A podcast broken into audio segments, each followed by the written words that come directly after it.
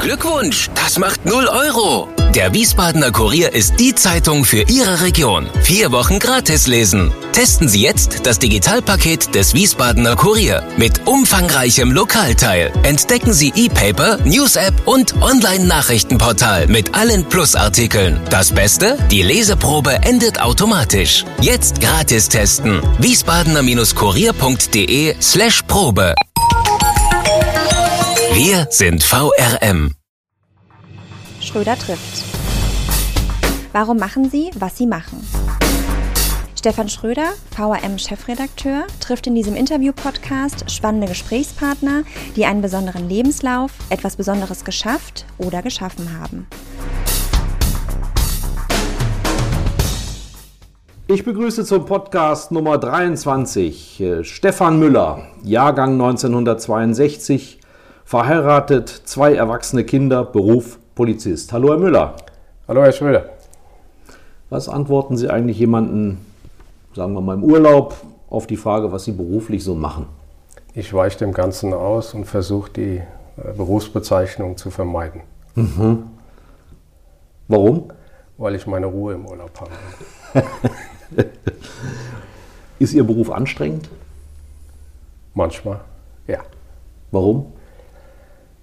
Der übliche Tag äh, läuft mit irgendwo zwischen fünf bis zehn Besprechungsterminen ab.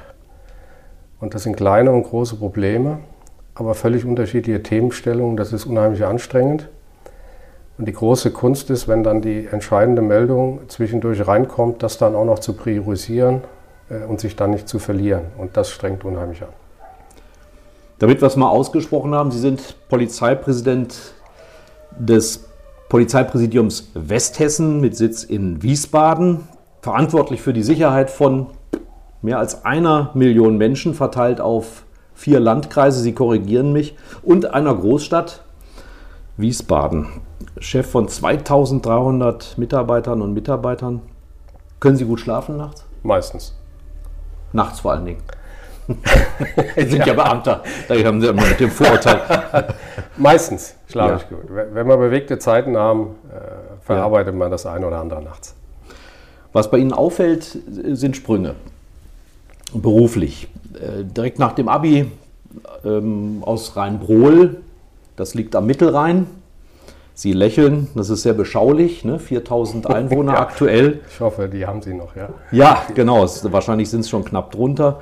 Aber dann zur Ausbildung in eine Großstadt und gleich die erste Station Mordkommission Frankfurt. Was geht da in einem jungen Mann vor, der sein erstes Mordopfer vor sich sieht?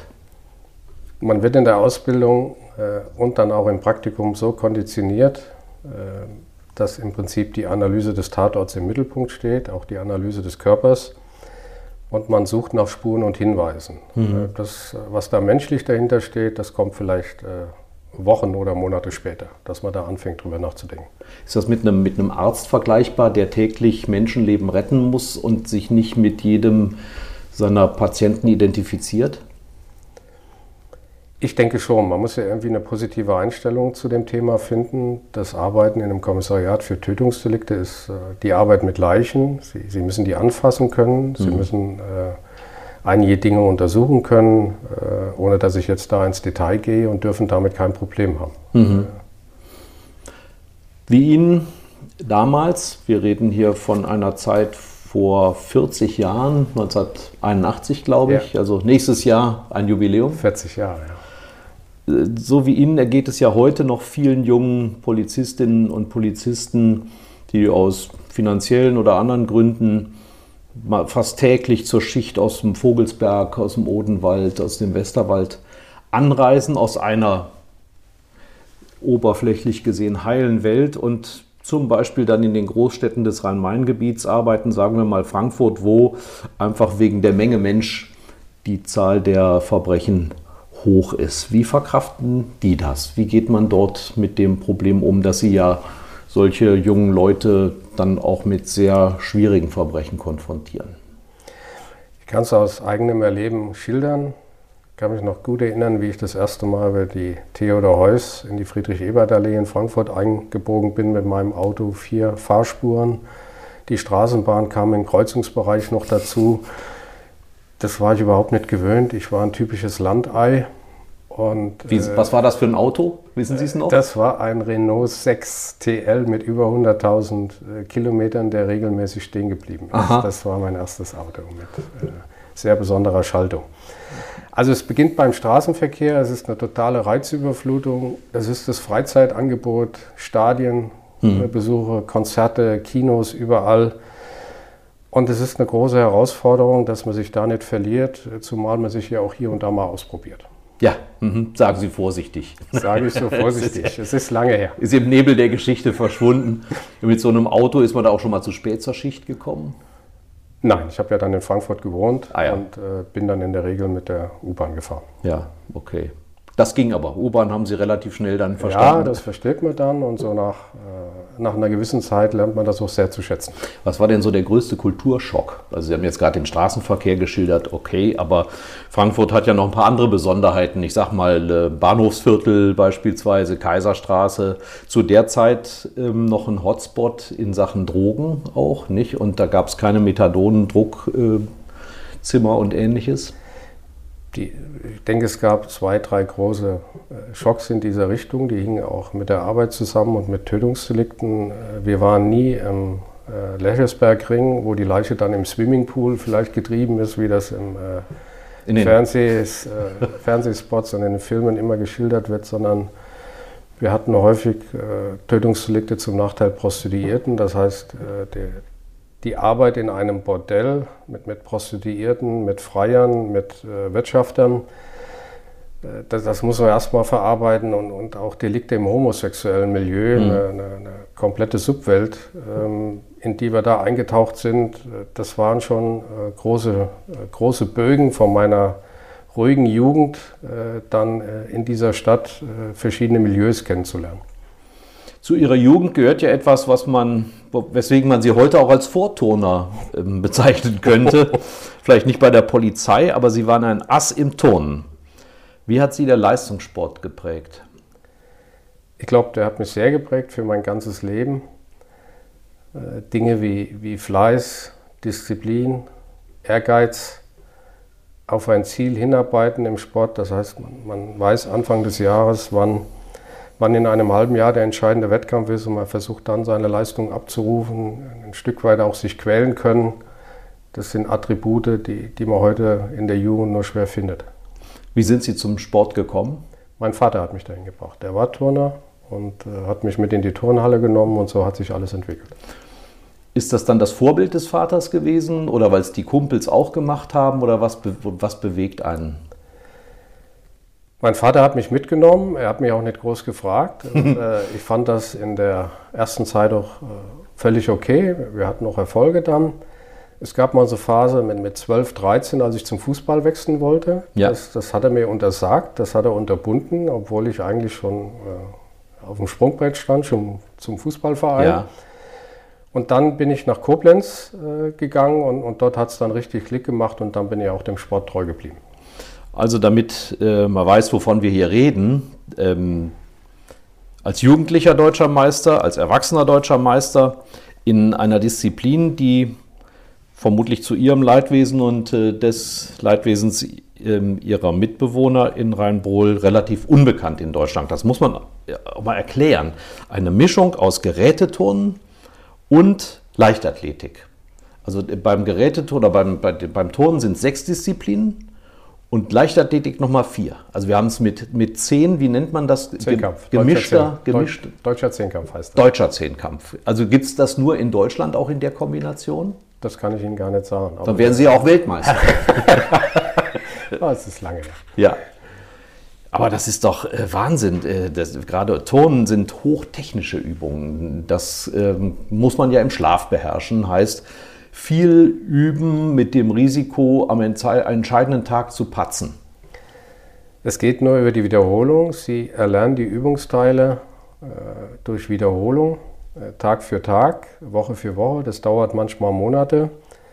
Äh, in dem Jugendalter, 14, 15, habe ich dann auch in Koblenz kennengelernt, unter moderneren Bedingungen, dass man Hilfsbinden benutzt. Äh, Damals wurden die Schnitzelgruben modern Das heißt große Gruben mit Schaumstoffklötzen, in denen sie kopfüber abstürzen können, ohne dass was passiert. Die waren unter dem Reck, die waren äh, an der Tumblingbahn am Boden und da konnte man sehr gut üben, bis hin zu, äh, ja, zu regelrechten Gurten, die man anhatte, mit Seilverbindungen, die über Rollen in drei, vier Meter Höhe geführt wurden und der Trainer stand dann am Boden und hat sie dann bei der Übung, mhm. bei dem äh, Teil, was sie trainiert haben, dann aufgefangen und sie müssen dann Urvertrauen in den Trainer entwickeln, dass er sie nicht abstürzen lässt. Koblenz war zweite Bundesliga. Ja. Das heißt, wir reden jetzt hier nicht nur über ähm, Kreis- oder Landes- oder deutsche Wettkämpfe, sondern Bundesliga heißt regelmäßige an den Wochenenden stattfindende Wettbewerbe. Heißt auch, wenn die anderen sich zu, am Samstagabend auf der Kerb zum äh, Trinken getroffen haben, da haben sie dann Cola getrunken. Auch. Oder Sie wussten, was es bedeutet? Die Wettkämpfe waren meistens samstags mhm. und danach haben wir natürlich äh, das gemacht, was alle Jugendlichen machen. Ja. Äh, wir waren in vielen Städten und haben dann natürlich auch die Städte erkundet.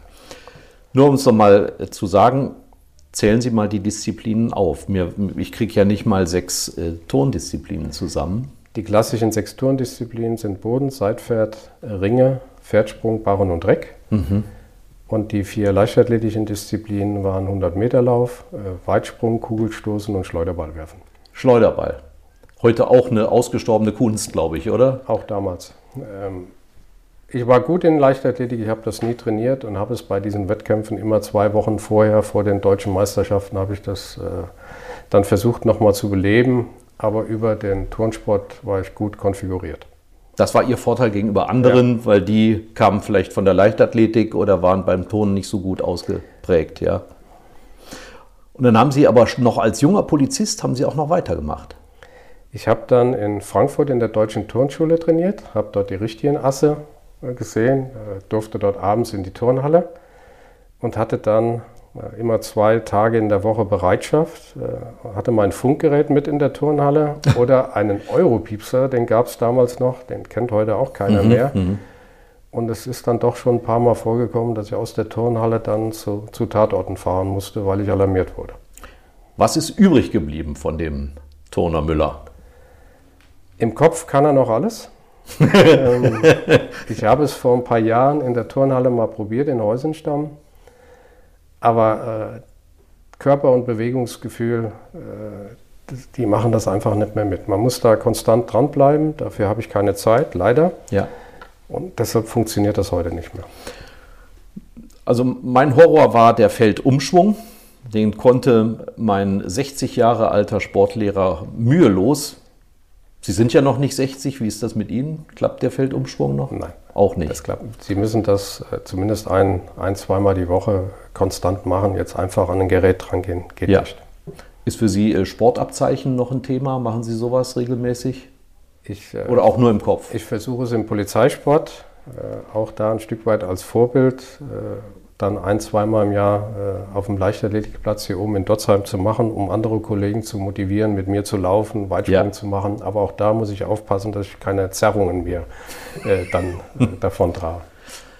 Wir haben es gerade schon mal angedeutet, ein Sportler muss bestimmte Voraussetzungen erfüllen, um überhaupt in der Spitze mithalten zu können.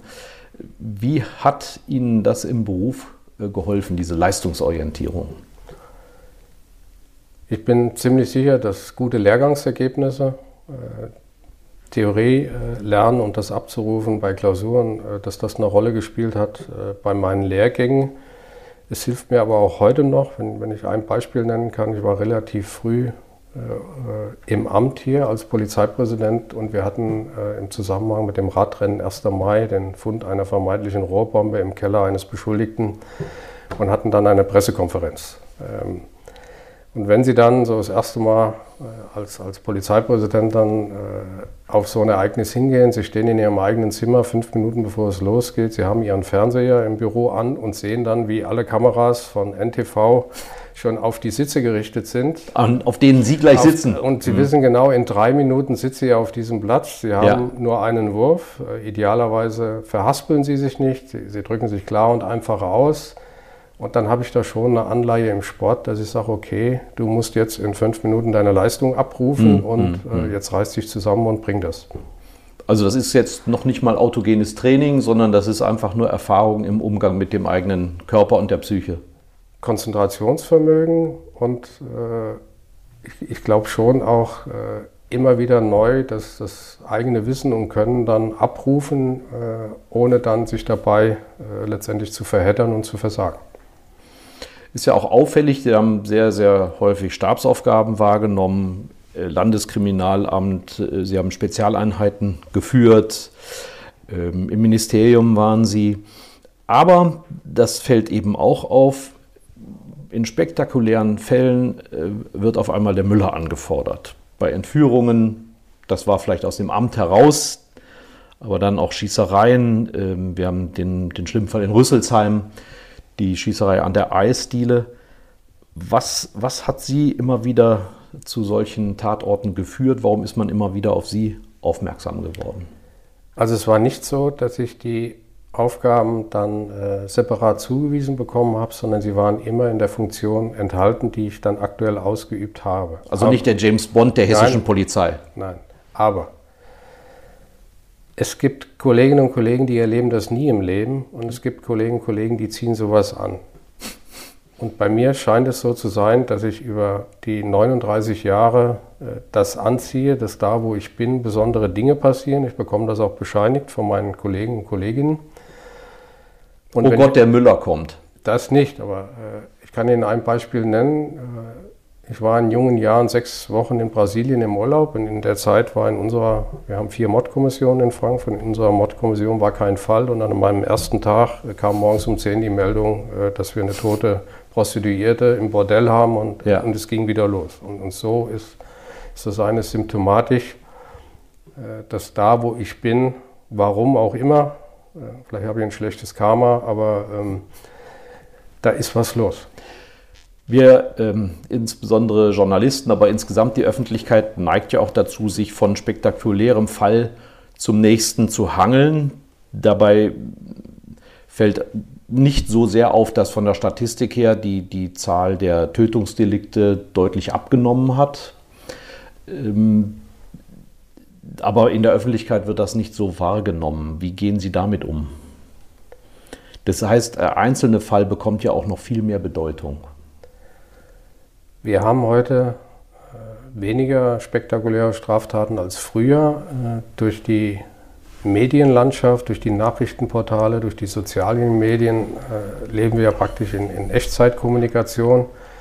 Das heißt, wir haben ganz andere Drücke, ganz andere Herausforderungen, auch in der Medienarbeit, aber ähm, insbesondere auch äh, die Konsequenzen sind natürlich da, dass wir relativ gut und schnell ermitteln und eine ordentliche Pressearbeit machen, Medienarbeit.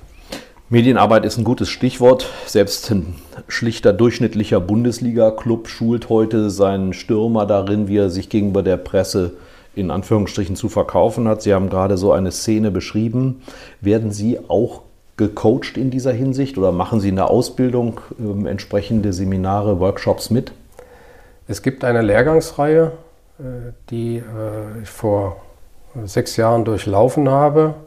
Das sind äh, drei Lehrgänge, a zwei Wochen äh, für Spitzenmanagement in der Polizei. Der findet in Münster statt, an der mhm. Hochschule der Polizei. Hiltrup. In Hiltrup. Und dort äh, ist ein Element äh, Statement Training mit mhm. Journalisten, wo wir uns äh, zwei Tage damit befassen. Mhm. Weitere starke Belastung im Beruf ist ja sicherlich, was wir gerade schon diskutiert haben, am Tatort fürchterliche Bilder zu gewähren. Ähm, wir haben jetzt gelesen, ähm, die Fälle von Bergisch Gladbach, wo die Kollegen ähm, ja reihenweise auch psychisch starke Belastungen gemeldet haben, auch, auch krank geworden sind angesichts der Bilder von missbrauchten Kindern. Wie sieht das bei Ihnen aus? Bleibt das in der Uniform hängen, wenn Sie am Abend nach Hause fahren oder geht das mit zum Feierabendbier und ähm, Sie sind ähm, bei schlimmen Lagen auch stärker belastet und schlafen dann auch schon mal schlechter? Die Verarbeitung von besonderen Ereignissen kann man lernen. Mhm. Das war vor 20 Jahren noch deutlich anders als heute. Ich kann mich erinnern, dass ich 96 nach einer großen, äh, nach einem großen Fall habe ich zwei Jahre gebraucht, bis ich den verarbeitet hatte. Heute Fischmann war das, Fischmann glaube ich. War, war ja, Entführung. Es waren mehrere Entführungsfälle, äh, war eine enorme Drucksituation auch damals. Und das hat zwei Jahre schon an mir gearbeitet. Äh, heute geht das schneller, äh, weil man, glaube ich, schon akzeptieren muss, auch in meiner Rolle, in der ich jetzt arbeite. In großen Fällen arbeiten viele Menschen äh, zusammen, äh, die machen Fehler. Äh, Fehler gehören dazu. Äh, man bekommt sowieso bei jedem großen Fall Vorwürfe. das lässt sich überhaupt nicht abstellen, insbesondere wenn, wenn sie besonders medial werden. Und wenn man akzeptiert, dass das so ist, kommt man schon besser mit der Situation klar. Mhm. Es, es, mhm. gehört zum Beruf dazu, dass man Schrammen bekommt. Ich sage auch, manchmal wird man richtig geschreddert. Aber eine Kunst, das, äh, die ich vielleicht auch im Turnen äh, erlernt habe, ist, dass man sich da nicht unterkriegen lassen darf, sondern es muss dann positiv weitergehen. In jedem zweiten Krimi ähm, taucht dann ein Psychologe auf zur Supervision. Also der Beamte hat von der Schusswaffe Gebrauch gemacht oder irgendein anderes belastendes Erlebnis gehabt. Ist das in der Realität auch so, dass man sehr schnell von außen dann Hilfe bekommt? Wir haben ein tolles System mittlerweile, äh, was vor, vor 20 Jahren noch äh, überhaupt nicht ausgeprägt war. Wir haben zum einen hauptamtliche und nebenamtliche Personalberater in der Behörde, in, in jeder Behörde in Hessen, die im Endeffekt äh, diese Situation detektieren und Hilfestellungen geben. In der nächsten Stufe haben wir den zentralen polizeipsychologischen Dienst, der auch nach Schusswaffengebrauchern sofort hilft. Und zu guter Letzt haben wir regelmäßig äh, auch Supervision im Angebot mhm. für besonders belastete Dienststellen. Das sind zum Beispiel insbesondere die Kommissariate für Sexualdelinquenz mit Kinderpornografie. Ja. Umgekehrt gibt es, Sie haben gerade gesagt, es gibt viel Kritik bei größeren Fällen, aber momentan überschwappend ähm, aus den USA und auch gleich mit einem englischen Begriff belegt, kommt es ja auch zu Beschimpfungen. Wir haben das in der Zeitung häufig thematisiert. Beleidigungen von Beamten, ähm, all cops are bastards. Sind Sie schon persönlich auch beleidigt worden? Ich persönlich nie.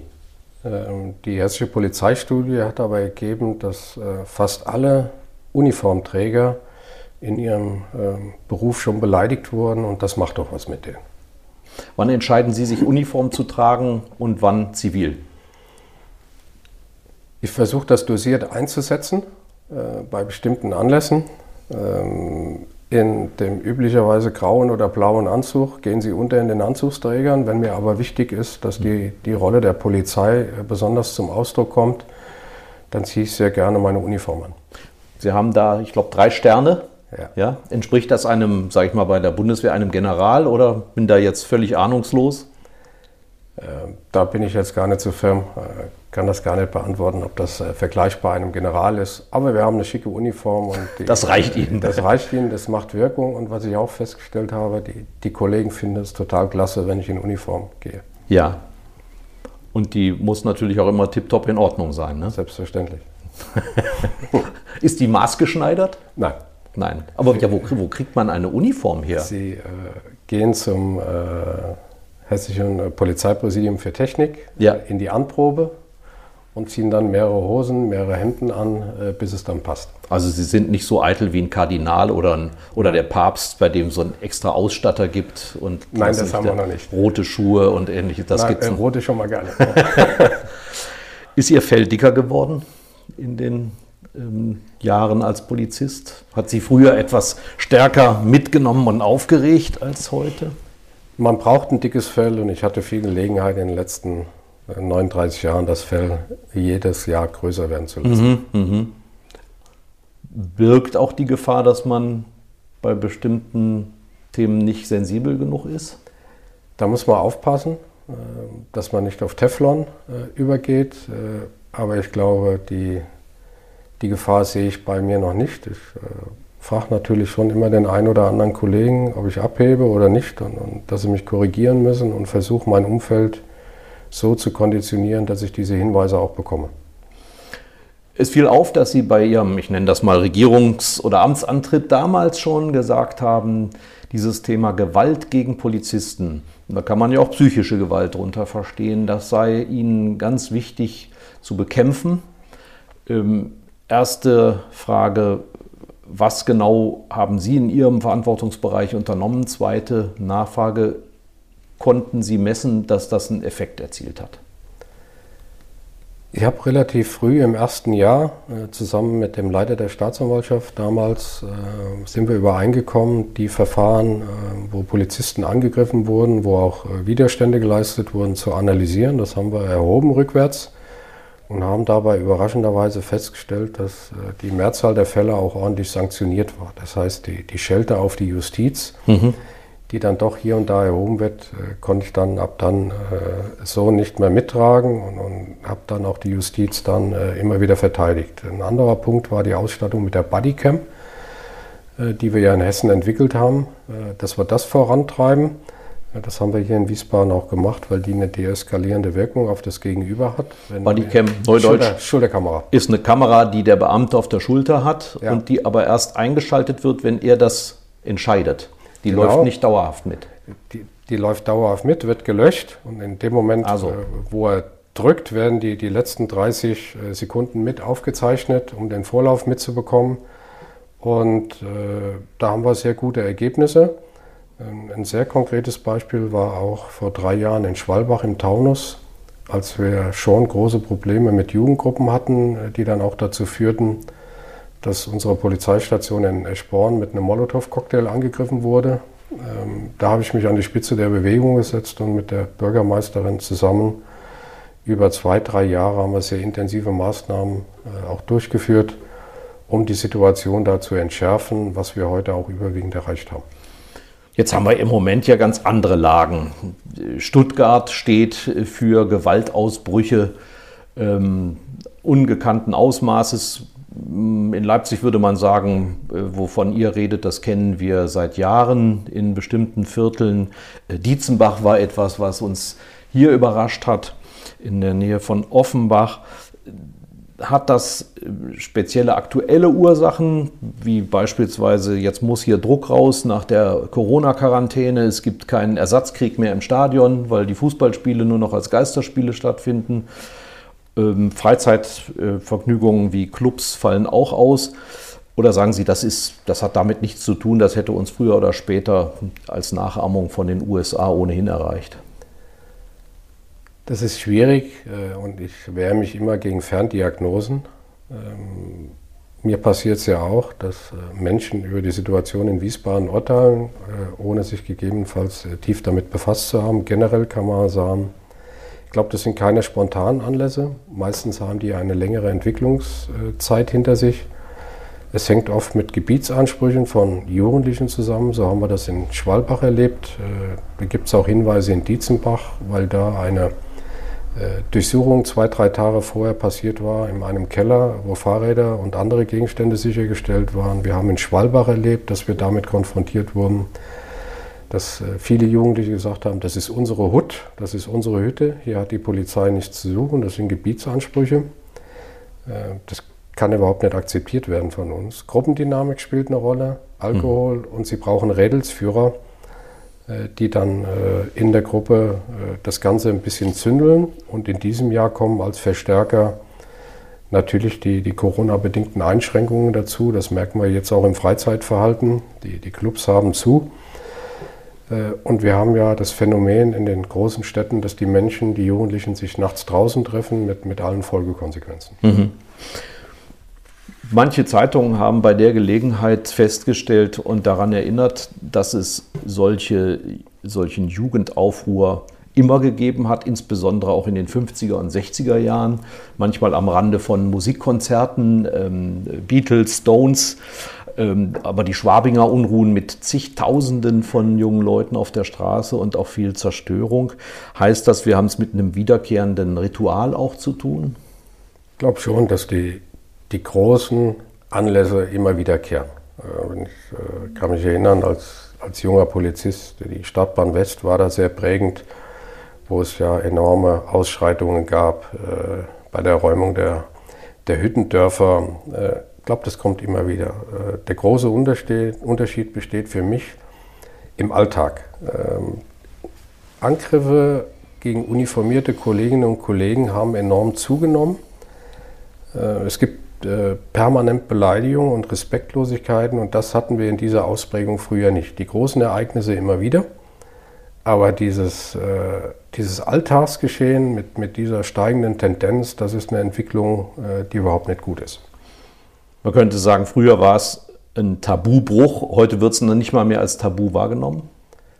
Nein, es wird ja vorgelebt. Wir, wir leben in einer sehr polarisierten Gesellschaft. Äh, große Staatenlenker im Ausland äh, polarisieren permanent. Es wird in den sozialen Medien gehetzt und beleidigt, ohne dass es korrigiert wird.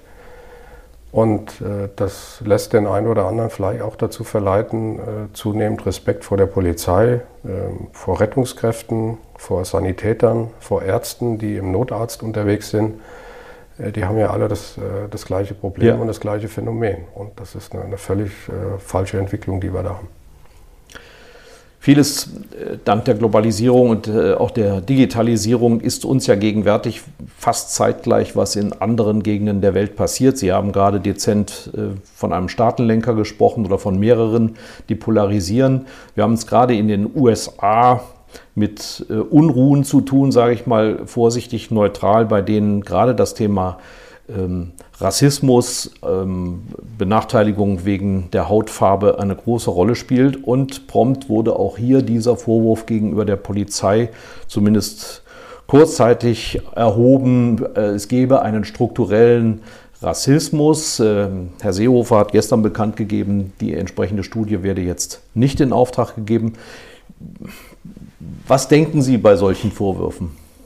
Das ist eine sehr plakative Aussage, ähm, dass wir strukturellen Rassismus in der Polizei hätten.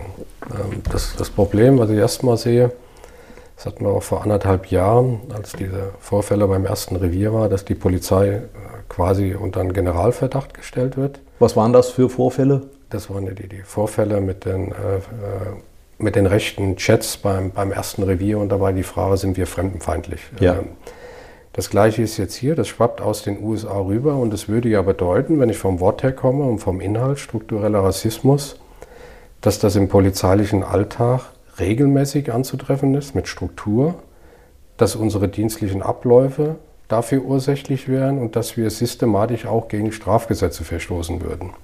Und das ist für mich unheimlich starker Tobak. Ähm, wir, wir vertreten fest die Werte der, der äh, freiheitlich-demokratischen Grundordnung. Ich habe damals einen Eid geschworen. Ich habe auch schon gegen Kollegen ausgesagt vor Gericht. Wir haben eine hessische Polizei, äh, Polizeistudie, die das auch nicht hergibt. Ich lese alle Dienstaufsichtsbeschwerden, die in unserer Behörde reinkommen. Ich lese alle Akten, wo äh, Kolleginnen und Kollegen Beschuldigte in Strafverfahren sind.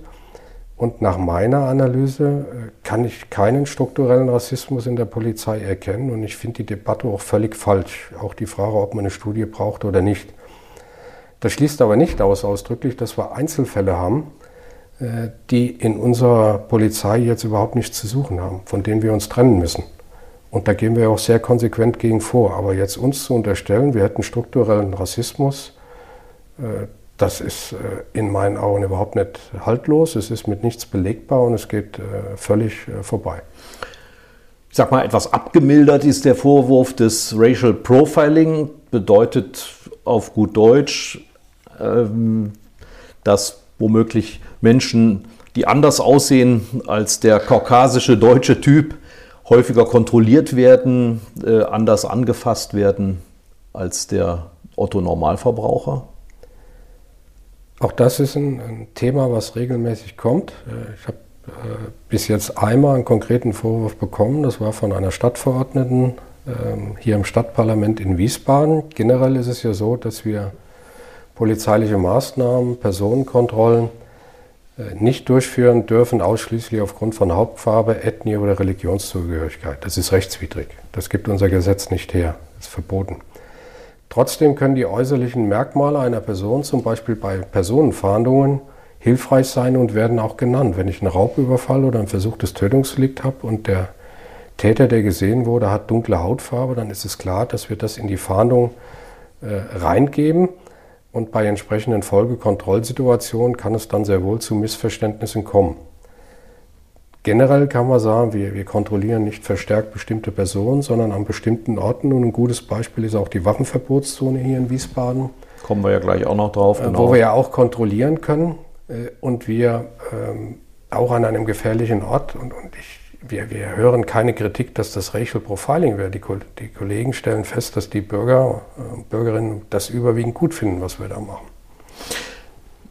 Polizei und Medien sitzen bei einem ähnlichen Thema ja in einem Boot.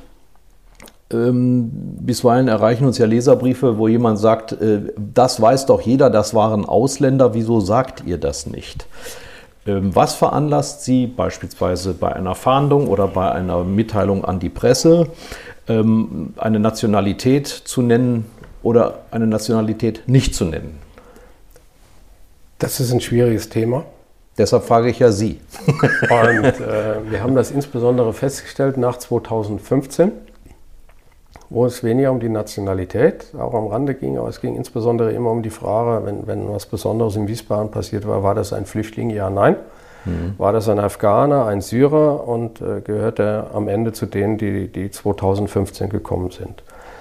Äh, wir haben uns äh, auch darüber verständigt, äh, dass wir die Nationalität oder auch die, die Frage, ob es ein Flüchtling ist, letztendlich äh, dann bejahen, wenn es für den Gesamtzusammenhang des Vorganges wichtig ist. Mhm. Und an der Linie orientieren wir uns. Können Sie ein Beispiel dafür nennen, für, für den Gesamtzusammenhang wichtig? Geht es um Rituale das, oder geht es um die Sprache oder woran denken Sie da? Ein Beispiel, der, der Klassiker, ist ein äh, Messerangriffe zur Nachtzeit in Wiesbaden. Ähm, und äh, es wird ja von bestimmten äh, Parteien oder auch Bevölkerungsgruppen unterstellt, dass äh, das mit der Einwanderung und äh, über die Flüchtlingswelle auch ein importiertes Problem ist. Und von daher wird regelmäßig automatisch die Frage gestellt, war das ein Flüchtling, war das ein Ausländer, auch in den sozialen Medien. Und von daher halten wir es uns dann relativ oder wir, wir, gehen dann relativ früh in die Offensive und, und, und bringen dann Klarheit rein. Äh, und oftmals ist es ja auch ein Deutscher. Mhm. Und das wird dann auch nicht akzeptiert. er wird uns äh, unterstellt, wir, wir würden Fake News betreiben. Ähm, auch da sind Medien und Polizei in einem Boot. Die ähm, Diversity, äh, die Vielfalt unserer Gesellschaft bilde sich in unseren Organisationen nicht ab. Haben Sie einen groben Überblick, wie viele Menschen mit Migrationshintergrund, äh, salopp gesagt, Mimimis, ähm, in der Polizei bei Ihnen arbeiten, bei den 2300 Leuten? Wir, äh, bei den aktuell 2300 kann ich nicht sagen. Kann nur sagen, habe ich nicht erhoben. Was ich allerdings weiß, dass wir seit Jahren äh, so zwischen 15 und 20 Prozent Migranten einstellen oder mit, mit entsprechendem Hintergrund. Das sind ja oftmals Deutsche. Ja. Äh, und dass das eigentlich völlige Normalität geworden ist, da spricht doch keiner mehr drüber. Das war vor 15 bis 20 Jahren noch anders, aber die haben wir heute in allen Bereichen der Organisation. Füllen Sie bitte meine Bildungslücke. Kann ein Ausländer deutscher Polizist werden? Ja, kann er. Mhm. Ähm, es gibt, äh, die, die, die, es hängt davon ab, wie lange er in Deutschland ist. Ähm, er sollte unsere Gesetze kennen. Äh, Unstrittig, aber er muss nicht zwingend die deutsche Staatsangehörigkeit haben. Ah ja, und das ist aber jetzt nicht unterschieden nach äh, Europäischer Union oder äh, andere Kontinente? Bei, äh, wir, wir müssen da differenzieren. Ähm, es ist bei, bei europäischem Ausland überhaupt kein äh, Problem mhm. und äh, schwierig wird es dann äh, bei anderen Staaten. Wie wirken sich solche Hintergründe in der Arbeit aus, die sich vor allen Dingen dann in migrantisch stark geprägten Vierteln abspielt. Hilft Ihnen das oder stört das sogar manchmal mehr? Es hilft. Ja. Ähm, es ist unbedingt äh, wichtig, dass wir die, die Kolleginnen und Kollegen da zum Einsatz bringen, weil sie äh, Mittler zwischen den Welten sind. Das ist zum einen die Kultur, es sind manche Gewohnheiten, die deutsche äh, Polizisten nicht kennen, die, die dann für Irritationen sorgen. Es ist aber auch die Sprachbarriere, die aufgehoben wird und viele Kolleginnen und Kollegen mit, mit entsprechendem Hintergrund können in solchen Situationen vermitteln und insbesondere deeskalieren. Mhm. So, jetzt kommt's. Auch für einen Polizeipräsidenten nicht zu vermeiden, unsere gefürchtete Rubrik auf ein Wort. Kurz zu den Spielregeln. Sie haben sechs Fragen vor sich, die Sie bitte immer möglichst nur mit einem Wort beantworten mögen. Keine Sorge, es hat noch nie jemand geschafft, aber man kann es ja mal versuchen. Sind Sie bereit? Starten Sie. Vor was haben Sie am meisten Angst? Ernsthaft krank werden. Was ist Ihnen eine Sünde wert? Die Frage kann ich als Polizeipräsident nicht beantworten. Jeder Mensch ist eitel. Woran erkennt man das bei Polizeipräsident Stefan Müller? Ich glaube, ich bin nicht eitel, habe aber andere Macken. Welche? Taucht hier nicht als Frage auf, aber als Zusatzfrage. Hang zum Perfektionismus, mhm. Ungeduld und so weiter und so weiter. Welcher Mensch ist Ihr Vorbild? Mein früherer Turntrainer in Koblenz. Was hätten Sie beruflich gerne gemacht, wenn Sie nicht Polizist geworden wären? Sportlehrer. Und Ihr größter Wunsch fürs Alter? Gesund bleiben und mit 75 im Vorarlberg noch Ski zu fahren. Wow. Aber nicht unbedingt Seniorenmeister zu werden. Um Gottes Willen. mir, mir würde reichen, wenn ich das noch hinbekomme und heil den Berg runterkomme. Mhm. Ohne Schramm. So soll es sein, ja. Und möglichst ohne Virus in irgendeinem Hotspot. Das wird ja hoffentlich bald vorbei sein. Ja. Wird den Polizisten bei ihrer Arbeit eigentlich genug Respekt entgegengebracht? Sie haben gerade ja auch andere Dienstberufe genannt, die belästigt werden. Ähm, wie ist da so Ihre Alltagserfahrung? Das äh, rutscht seit mehreren Jahren. Ich hatte das eben schon beschrieben.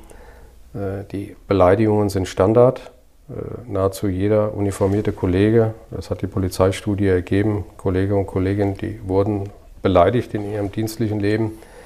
Es nimmt zu und es ist keine schöne Entwicklung, weil das auch allen zu schaffen macht. Was kann man dagegen tun? Es ist schwer. Ähm, ich habe das eben beschrieben, wie, wie ich das einschätze. Ähm, es beginnt bei großen Staatenlenkern, geht über die Frage, wie werden Debatten in Deutschland geführt. Äh, es geht über die fehlenden Sanktionen nach Tweets äh, oder nach Einträgen in sozialen Medien. Ähm, bis hin äh, letztendlich zu Dingen, die im Alltag passieren, ähm, wo dann letztendlich jeder merkt, dass er die Konsequenz nicht spürt von dem, was er tut. Und wenn wir dann noch als Polizisten generell in bestimmte Ecken gestellt werden, kann das ja nur ermuntern, letztendlich mit drauf zu hauen. Nochmal zurück zu dem Thema, was auch von außen immer wieder an Sie herangetragen wird. Hat dieser mangelnde Respekt auch mit der Herkunft der Menschen, die Sie nicht respektieren, zu tun? Es wird ja oft gesagt, in Deutschland ist eigentlich dieser Begriff Freund und Helfer weitgehend ja akzeptiert und gelernt. Also ein Polizist ähm, löst nicht unbedingt Angst oder Unsicherheit aus, das kann aber in einem totalitären Staat, aus dem Menschen geflohen sind, durchaus etwas anderes sein, wo Korruption herrscht, wo äh, Gewalt erst schießen, dann fragen äh, die Regel ist. Kann das was damit zu tun haben? Vielleicht in den ersten Kontakten, ähm, dass man sich da noch zurückhält bei den Personengruppen, die Sie genannt haben. Aber nach einer gewissen Zeit spielt das keine Rolle mehr. Es ist immer die Frage, wie sehen Sanktionsmuster aus, äh, Lernen an einem Erfolg und das betrifft genauso junge Deutsche wie, wie auch Migranten. Äh, das ist aber, wie gesagt, nur eine Teilgruppe der Gesellschaft. Wir haben das hier und da auch bei Erwachsenen. Insgesamt muss man ja sagen, um, um es jetzt auch nicht zu schwarz zu malen, wir haben ja nach wie vor die höchsten Vertrauenswerte in der Bevölkerung. Ähm, deutlich vor Politikern. Und Journalisten, ja. Journalisten mhm. und auch vom Bundesverfassungsgericht. Und das äh, kommt ja nicht von, von irgendwoher. Wir ja. sind äh, in allen Umfragen über 80 Prozent und von daher äh, ist es ja vom Grundsatz her nicht so schlecht, wie, wie es jetzt vielleicht zu sein scheint. Aber es gibt äh, halt eben Anfeindungen bei bestimmten Personengruppen, ähm, die äh, nicht weniger geworden sind. So, wir haben mal wieder einen Sprung vor uns. Ähm, Sie haben die SEKs koordiniert, die also die schlimmsten Verbrechen zu verhüten haben. Schreckliche Entwicklungen Führungsfälle bearbeitet, Schießereien mit Toten, mit vor allen Dingen auch Menschen, die zufällig am Tatort waren und umgekommen sind. Und dann kommt man als Polizeipräsident nach Wiesbaden. Das ist doch wohl eine Insel der Seligen, oder? Wir haben ja einen Präsidiumsbereich mit vier Landkreisen, mit viel ländlichem Bereich.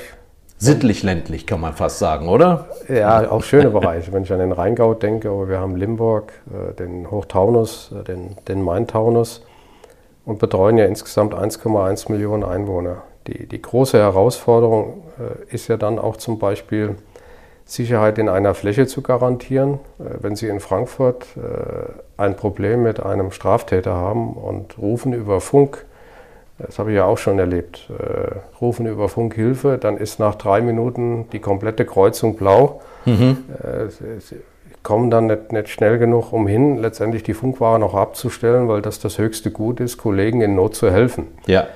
Wenn Sie in, äh, in die Landkreise hier gehen, die wir betreuen, äh, die dann mitunter von, von wenigen Funkwaren dann auch angefahren werden, und haben wir da ganz andere Ausgangsstellungen und Problemstellungen, die sich ein Frankfurter Polizist nie vorstellen kann.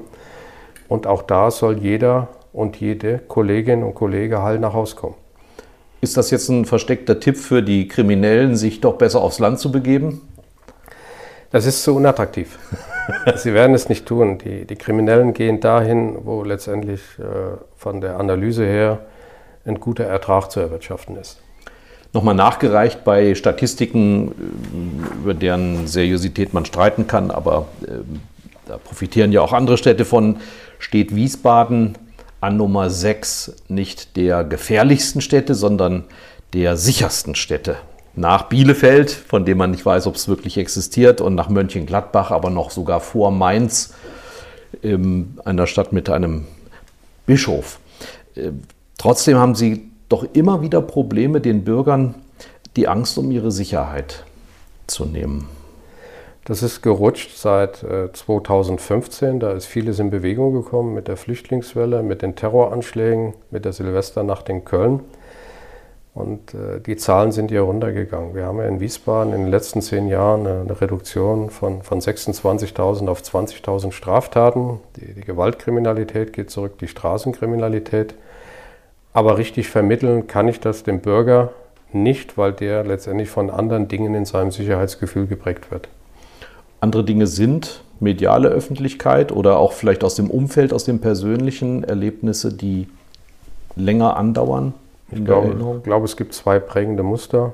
Äh, das eine ist, was er jeden Tag beim Besuch seiner Stadt erlebt und, und was ihm Unwohlsein äh, bringt. Das, das können Plätze sein, das kann Beleuchtung sein, das können Jugendliche in der Öffentlichkeit sein. Und das andere ist natürlich als Einflussfaktor das, was äh, medial aufgedrängt wird als äh, neues Ereignis in Deutschland. Äh, wenn wir uns das äh, vor Augen führen, vor 20 Jahren, wenn in einer großen Stadt in Hamburg oder in München oder in Berlin oder in Frankfurt was passiert ist, dann haben die Medien darüber berichtet in den Tageszeitungen oder es gab äh, Fernsehberichte. Heute leben wir in Echtzeit. Es gibt eine Hatz um die, die gute Nachricht äh, und man bekommt permanent aufgedrängt, dass irgendwo was, was Schlimmes passiert, obwohl die gesamte Sicherheitslage in Deutschland vermutlich nie so gut war, äh, wie sie heute ist. Womit vermitteln Sie den Bürger diese subjektive Sicherheit. Sie haben gerade was angedeutet, zum Beispiel Ausleuchtung von äh, Straßenecken und ähnlichem. Was gehört noch dazu? Ich bin froh, dass ich mit dem Bürgermeister und, Ordnungsdezernenten Dr. Franz da einen guten Partner habe. Wir haben das Thema im Präventionsrat vor zwei Jahren angepackt, haben uns um das Sicherheitsgefühl bemüht äh, eine Befragung über das Statistikamt in Auftrag gegeben und sind dabei letztendlich äh, unsichere Plätze dunkle Ecken, äh, Situationen, die Unwohlsein für, den Bürgerinnen, äh, für die Bürger bedeuten, dass wir das anpacken äh, und letztendlich dann gemeinsam vielleicht hier und da auch verbessern. Wenn man alte Zeitungen aufschlägt, ist es wie heute, ist es, wie Sie sagen, von der Statistik sogar noch mehr. Gewalt unter jungen Menschen vor allen Dingen, ähm, im Umfeld bestimmter Ereignisse, gehört Gewalt in, in diesem Sinne zum Menschen dazu? Oder werden wir irgendwann ein Elysium, ein Paradies haben, wo es das nicht gibt? Es wird immer zum Leben dazugehören. Das hängt äh, einmal damit zusammen, wie, wie Leute lernen, äh, Konflikte letztendlich beizulegen. Das hängt viel von Kulturen ab. Ich kann mich erinnern, meine Zeit in Frankfurt der Jugoslawien-Konflikt war damals stark ausgeprägt und wir hatten in den 90er Jahren unheimlich viele Messerstechereien zwischen Kroaten und Serben. Mhm. Wir haben auch heute hier und da natürlich anzutreffen Handlungsmuster je nach Herkunft, wo, wo sehr oft auch das Messer eingesetzt wird, ohne dass das jetzt statistisch übertrieben dargestellt wird. Aber es hängt davon ab, wie Menschen Problemlösungsmuster erlernt haben und äh, welche Mittel sie dafür übernehmen. Und die, die Sprache ist, ist leider Gottes dann nur, nur eine Option. So gesehen könnte man die Polizei auch als Reparaturbetrieb bezeichnen für etwas, was schon vorher schiefgegangen ist. Sie haben gerade die Stadt erwähnt mit, dem, mit der Ordnungsbehörde, äh, mit der Sie zusammenarbeiten. Aber was Sie erwähnen, also mangelnde Fähigkeit, Konflikte friedlich beizulegen. Das geht ja weit in die Kindheit und Jugend zurück. Inwiefern sind Sie äh, da involviert oder machen auch beispielsweise Pädagogen auf solche Missverhältnisse aufmerksam, könnten vielleicht sogar mitwirken? Äh, wir machen es konkret, indem wir beispielsweise in Schulen gehen ähm, wir gehen im Zusammenhang mit dem Thema Waffenverbotszone, äh, das Projekt Messer machen Mörder, gehen wir in alle Schulklassen hier in Wiesbaden, siebte, achte Schuljahr und konfrontieren sie damit, was in der Stadt passiert, äh, animieren, äh, letztendlich andere Lösungsmuster zu wählen, keine Messer mitzunehmen und, und weisen auf die Gefahren hin, um unseren Beitrag zu leisten. Bei der Gelegenheit haben wir natürlich die Chance auch mit den Lehrern zu sprechen. Äh, über die Eltern äh, oder an die Eltern kommen wir oft über die Kolleginnen und Kollegen vom Haus des Jugendrechts ran, die an den Schulen Probleme letztendlich auch aufarbeiten und dann auch in Kontakt mit den Eltern sind. Wenn, Sie, wenn die Beamten in die Schulen gehen, müssen sie sich auch gedanklich auf das Niveau der Schüler begeben. Ähm, mit welchen Aktionen erzielen die da am meisten Wirkung? Indem sie zeigen, was so ein Messer anrichtet oder wie das überhaupt wirkt? Also es wird erläutert, ähm, warum wir Kontrollen durchführen, wie wir Kontrollen durchführen. Es werden Bilder von schweren Verletzungen ähm, gezeigt, äh, um auch da ein Stück weit abzuschrecken. Ähm, es, ist, es, werden die, die, strafrechtlichen Risiken aufgezeigt, es werden die Risiken im Zivilrecht aufgezeigt, welche Folgekosten das auch für die Eltern äh, gegebenenfalls verursachen kann. Und ich glaube schon, dass, dass wir da beeindrucken können. Man muss die Jugendlichen da abholen, wo sie stehen. Das heißt, mit, mit Kolleginnen und Kollegen, die einen guten Draht zu ihnen finden und die da auf Augenhöhe sprechen können. Wir haben es gerade gesagt, Wiesbaden gilt als sehr sicher. Ähm, trotzdem ist es Ihnen gelungen, argumentativ die Politiker auch dazu zu bewegen, eine sogenannte Waffenverbotszone einzurichten. Das haben Sie gerade schon mal erwähnt. Welchen Zweck erfüllt die? Und warum war die überhaupt notwendig in Wiesbaden? Wir hatten vor drei Jahren ein, waren zwei Aspekte. Wir hatten vor drei Jahren ein gravierendes Tötungsdelikt in der Wiesbadener Innenstadt, wo, ein, wo zwei Gruppen aufeinander getroffen sind äh, zur Nachtzeit und im Alkohol dann äh, einer von seinem Messer Gebrauch gemacht hat. Äh, zwei Schwerverletzte, ein Toter. Das war ein sehr besonderes Delikt. Äh, und wir haben in dieser Phase auch festgestellt, dass viele junge Menschen Männer, insbesondere junge Männer bei Kontrollen Messer mitführen äh, und haben das schon als Phänomen erkannt. Äh, eine Option, wie sie dagegen arbeiten, ist, einen bestimmten Bereich einer Stadt zur Waffenverbotszone zu erklären. Das heißt, über entsprechende Verordnungen ist geregelt, äh, dass man von 9 bis 5 Uhr morgens, 21 Uhr bis 5 Uhr morgens letztendlich in einem bestimmten Bereich Fußgängerzone und Teile des Westends keine gefährlichen Gegenstände, Waffen oder Messer mitführen darf. Äh, und das ist verbunden mit, einem, äh, mit einer Sanktion, kostet dann in der Regel 150 Euro mhm. und soll auch darüber abschrecken. Und das Messer ist weg. Und das Messer ist weg. Mhm. Die Erfolge sind eindeutig. Wir haben im letzten Jahr zusammen mit der Stadt 132 äh, gefährliche Gegenstände eingesammelt, davon 110 Messer. Und mit keinem dieser Messer kann dann zur Nachtzeit, wenn es am frühen Abend sichergestellt wird, ein anderer Jugendlicher im Alkohol verletzt werden. Und die Zahlen sind rückläufig. Wir hatten äh, Rückgänge im Bereich der versuchten Tötungsdelikte. Letztes Jahr keins in dem Bereich, das Vorjahr drei und, und sehen uns da auf einem guten Weg, selbst wenn es kein Allheilmittel ist. Warum kommt es zu der zunehmenden Nutzung oder Mitnahme von Messern? Das ist ein Phänomen, das, glaube ich, deutschlandweit festzustellen ist. Ähm, kann man das nur so erklären, dass junge Männer der Auffassung sind, äh, dass sie zu Verteidigungszwecken für mögliche Anlässe in der Nachtzeit ein Messer mitführen, um bereit zu sein.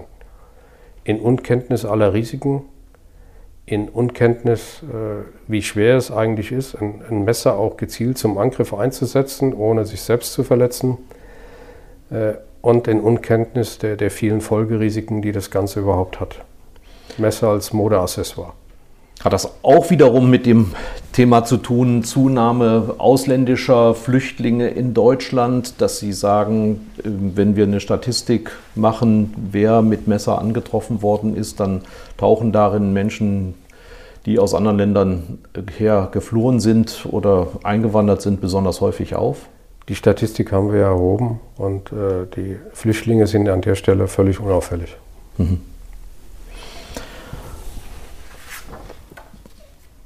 Es war unübersehbar und das hatte sicherlich auch mit äh, in der Öffentlichkeit erhobener Kritik zu tun, dass der äh, schlimme Mordfall, der unter dem Vornamen des Mädchens Susanna läuft, vor zwei Jahren bei Ihnen äh, doch erheblich Wirkung erzielt hat. Woran lag das? Das hat Sie beschäftigt, das ging mit Ihnen nach Hause. Natürlich ging es mit mir nach Hause und das, äh, man lässt auch Körner auf diesem Weg. Das, glaube ich, hatte hatte mehrere äh, Ursachen. Das eine ist relativ trivial. Äh, es war damals Hochsommer. Es war sehr heiß und wir hatten Urlaubszeit.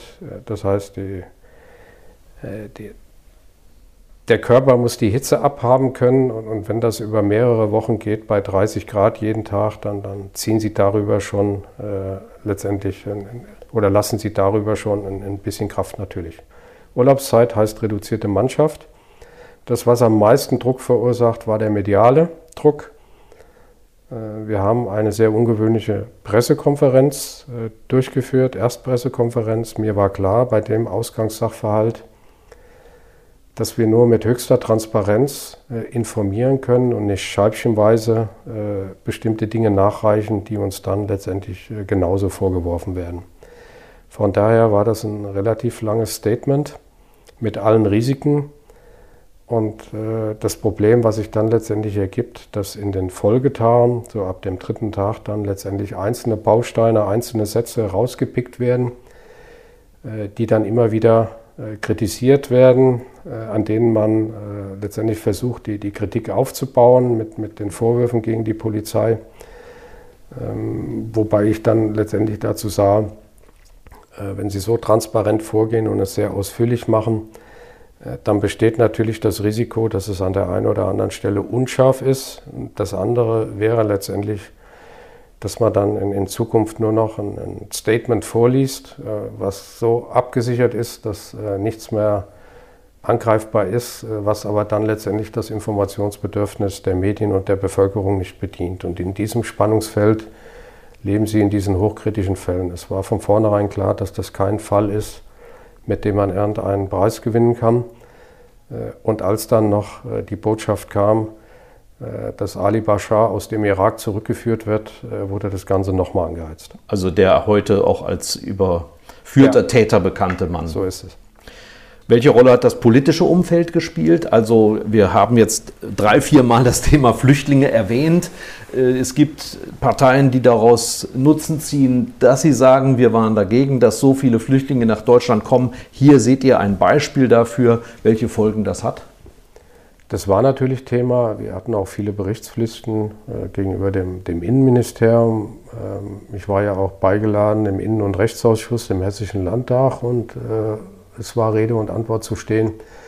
Natürlich wird das ausgeschlachtet. Äh, wir müssen auch in den sozialen Medien. Äh, wir müssen aber letztendlich sehen, dass wir fachlich unsere Arbeit machen, den, den Fall ordentlich aufklären und eine gescheite Presse- und Öffentlichkeitsarbeit machen.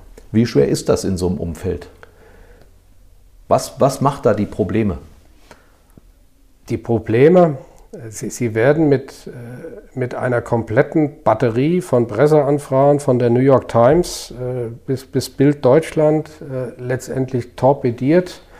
Ich kann mich erinnern an, an, eine Situation, als mein Pressesprecher abends um halb zwölf, als ich dann auch nach Hause fuhr, habe ich mit ihm nochmal gesprochen, der war immer noch dabei, Antworten zu Anfragen zu beantworten, weil wir gesagt haben, wir versuchen jede Presseanfrage und wenn es nur ein Dreivierteltag später ist, irgendwie zu beantworten, damit die, die Medien das Gefühl haben, wir nehmen sie ernst und äh, sie bekommen auch Auskünfte, soweit es vertretbar ist. Aber das ist, es ist wie eine Lawine, eine große Lawine, die über eine Behörde dann drüber hinwegfegt.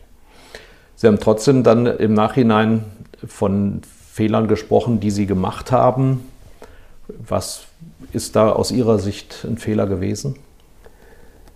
Wir waren, äh, oder andersrum, die, die Person, die das Tötungsdelikt begangen hat, ähm, hat mit verschiedenen Delikten in kurzer Abfolge verschiedene Dienststellen in der Behörde befasst, drei bis vier. Und wir haben es nicht geschafft, äh, in dieser kurzen Abfolge der, der Delikte alle Informationen so zusammenzuführen und zu den richtigen Schlüssen zu kommen. Da war Vergewaltigung, Raub. Vergewaltigung war, äh, Raub war noch zwei andere Anlässe, mhm. wie das idealerweise ist. Das haben wir mittlerweile geändert. Ob das dazu geführt hätte, äh, dass äh, der Mann die junge Frau nicht umgebracht hätte, ist eine ganz andere Sache. Aber die Kausalkette wird in den Medien aufgemacht. Es war auch eine Durchsuchung, äh, die wir noch, ein Durchsuchungsbeschluss, den wir für sein Wohnobjekt hatten, der auch ein bisschen geschoben wurde, weil wir da noch andere priorisiert hatten. Das war diese Geschichte, Sie sind nicht in das Flüchtlingsheim genau. rein. Und äh, ob das aber letztendlich dazu geführt hätte, dass das Mädchen noch leben würde heute, äh, das ist eine ganz andere Sache, aber die, die Kette wird ja aufgemacht und Sie kriegen automatisch suggeriert, äh, wie das oft so ist, wenn Menschen sterben und große Fälle passieren, dass die Polizei, wenn sie anständig Arbeit gemacht hätte, letztendlich möglicherweise ein Menschenleben noch hätte retten können vorher. Sind Sie seitdem vorsichtiger geworden im Umgang mit der Öffentlichkeit? Zurückhaltender? Nein. Ich habe mich äh, mit einem mir bekannten Journalisten ausgetauscht und habe ihn in einem Gespräch äh, gebeten, äh, letztendlich die, die äh, Pressearbeit äh, zu sezieren. Äh, ich habe mir die, die Bewertung angehört und, und wir sind, glaube ich, zu, zu, sehr guten Schlüssen gekommen. Mhm. Und die, die Lesson Learned, die Bewertung dessen, was Sie gerade gesagt haben, dass Abteilungen parallel recherchiert haben, wie kann man sowas abstellen? Wird dann eine gemeinsame Lage am Tag oder einmal in der Woche verabredet? Ähm, wir haben das in, in der Form optimiert, äh, dass es regelmäßig jetzt Schuhfixe mit den Dienststellen äh, gibt, äh, die mit Intensivtätern, äh, mit, äh, mit, mit Heranwachsenden, äh, auch, auch in den Fachkommissariaten befasst sind. es gibt dann Top-Täterlisten, es gibt Gefährlichkeitseinschätzungen, sodass ich davon ausgehe, dass wir das Risiko deutlich minimiert haben. Das ändert nichts daran, dass es trotzdem passieren kann. Ähm, aber wir haben den Grundsatz in der Polizei, dass wir jeden großen Einsatz nachbereiten und dann die richtigen Schlüsse ziehen. Ähm, ja, und äh, in der Krise kann man auch die beste Veränderung vornehmen. Wenn man es mit dem Boxkampf vergleicht, da haben Sie einen satten Haken versetzt bekommen. Wie kommt man dann wieder zurück nach der Pause? Was motiviert Sie immer noch jeden Tag zur Arbeit zu fahren? Niederlagen oder äh, Nierenschläge gehören zum Leben dazu. Äh, das ist völlig äh, unstrittig. Bei 2300 Mitarbeitern gehören auch Fehler jeden Tag dazu, kleine, große Fehler. Man muss anständig damit umgehen. Und was, was mich motiviert, jeden Tag äh, wieder zur Arbeit zu fahren, das ist die tolle Zusammenarbeit mit den vielen Kolleginnen und Kollegen an der gemeinsamen Sache letztendlich immer wieder äh, versuchen zu optimieren, äh, ein Stück weit voranzubringen, Sicherheit zu produzieren und zu versuchen, dass insbesondere zum Beispiel ältere Menschen nicht Opfer von Straftaten werden oder auch bestimmte Delikte im, im öffentlichen Raum, dass wir die reduzieren, idealerweise auf eine, eine, eine kleine Zahl. Fällt mir nur ein, Corona hat auch gute Seiten, habe ich gehört. Die Statistik wird brillant aussehen im Jahr 2020, was Delikte angeht. Stimmt sie wird, das? Sie wird komplett verzerrt. Ja. Sie ist, ist gut wie nicht aussagekräftig, wenn das Jahr rum ist, weil wir, äh, ich habe den, den Auftrag rausgegeben relativ früh und habe wochenweise analysieren lassen in unserem Präsidium, wie viele Strafanzeigen denn noch erstattet werden im Verhältnis zum Vorjahr, äh, im Vergleich zur Vorwoche. Und da haben wir festgestellt, dass wir in bestimmten Bereichen einen Rückgang der Kriminalität um bis zu 70, 80 Prozent hatten. Mhm. Das ist dann ähm, ja, gegen Ende wieder angezogen. Mittlerweile sind wir wieder auf fast dem Vorjahresniveau, aber es hat zu einem deutlichen Rückgang der Kriminalität geführt. Äh, damit haben wir äh, deutlich weniger Strafanzeigen gehabt und die Einsatzanlässe waren auch reduzierter im Wach- und Streifendienst. Kann man daraus irgendwelche Lehren für die Polizeiarbeit ziehen? Ich meine, in totalitären Regimen gibt es Ausgangssperren, das führt dann zu weniger Kriminalität, zumindest von unten her, aber zu mehr Kriminalität von oben. Aber kann man da irgendwelche Lehren draus ziehen? An der Stelle glaube ich weniger. Wo wir sehr große Lehren ziehen, ist die Frage, wie gehen wir mit Homeoffice um und ist Homeoffice auch für mhm. die Polizei neben Telearbeit, die ja nach ganz anderen Regularien verläuft, ist das ein geeignetes Instrumentarium. Äh, wir haben jetzt äh, werden die Wochen eine Dienstanweisung auf den Weg bringen, sind auch in der Abstimmung auf Landesebene, wonach wir das als mittlerweile sehr probates Mittel sehen, um auch äh, bestimmte Dinge eben relativ einfach von zu Hause äh, auszuüben, wenn beispielsweise ein Arztbesuch äh, vorne weggeht und es sich nicht mehr lohnt, wenn die Kollegen von weiter herkommen, letztendlich zum Büro zu fahren, sondern dann können die auch von zu Hause ihre Mails abrufen wenn es darum geht, einen, einen, langen Abschlussvermerk zu schreiben, den man mal mit, mit Ruhe fertig machen will, ohne mhm. dass man permanent gestört wird. Äh, oder auch vielleicht dann der Sommerhitze ein Stück weit zu entgehen, wenn wir hier in dieser äh, wunderschönen Stadt, die aber im Kessel liegt, dann auch wieder 35 Grad haben. Aber neben Alkohol im Dienst ist doch die Mitnahme von äh, Akten in den Krimis immer das schlimmste Delikt, was man begehen kann. Das kann man jetzt aber digital lösen. Das kann man digital lösen. Wir haben ja vieles äh, in unseren Laptops und die, die sind verschlüsselt. Äh, ja. Und da gibt es keine Problemstellung an der Stelle. Ähm, die, auch die Polizei ist ständig auf der Suche nach Nachwuchs. Was sind Ihre wichtigsten Argumente für diese jungen Menschen, mit denen Sie vielleicht auch mal Kontakt haben, warum die zur Polizei gehen sollten? Schicke Uniform hatten wir schon. Es gibt keinen abwechslungsreicheren Beruf in meinen Augen. Sie wissen nie, wenn Sie morgens zur Arbeit gehen, wie endet dieser Tag. Gut, dann könnten Sie auch Journalist werden. Das haben wir jetzt noch gleich. Okay, äh, dann haben wir aber noch einen anderen großen Vorteil. Wir haben unheimlich viele unterschiedliche Arbeitsbereiche und Sie können im Prinzip alle drei bis vier Jahre Ihr Tätigkeitsfeld äh, verändern, sich neue Herausforderungen suchen und dann muss ich jetzt gar nicht die Hubschrauberstaffel oder die Fliegerstaffel bemühen, äh, sondern wir haben äh, losgelöst von diesen Exoten natürlich viele Möglichkeiten äh, bis hin zu den Varianten im Tagdienst. Dass wenn, wenn einer des Schichtdienstes überdrüssig ist, dass er sich dann andere Entwicklungsmöglichkeiten sucht. Und da haben wir ein unglaublich breites Angebot und fühle mich da auch immer wieder bestätigt in den Gesprächen mit den Kolleginnen und Kollegen. Das war zum Abschluss nochmal ein kleiner Werbeblock. Vielen Dank, Polizeipräsident Stefan Müller. Vielen Dank, Herr Schröder. Angebot der VRM.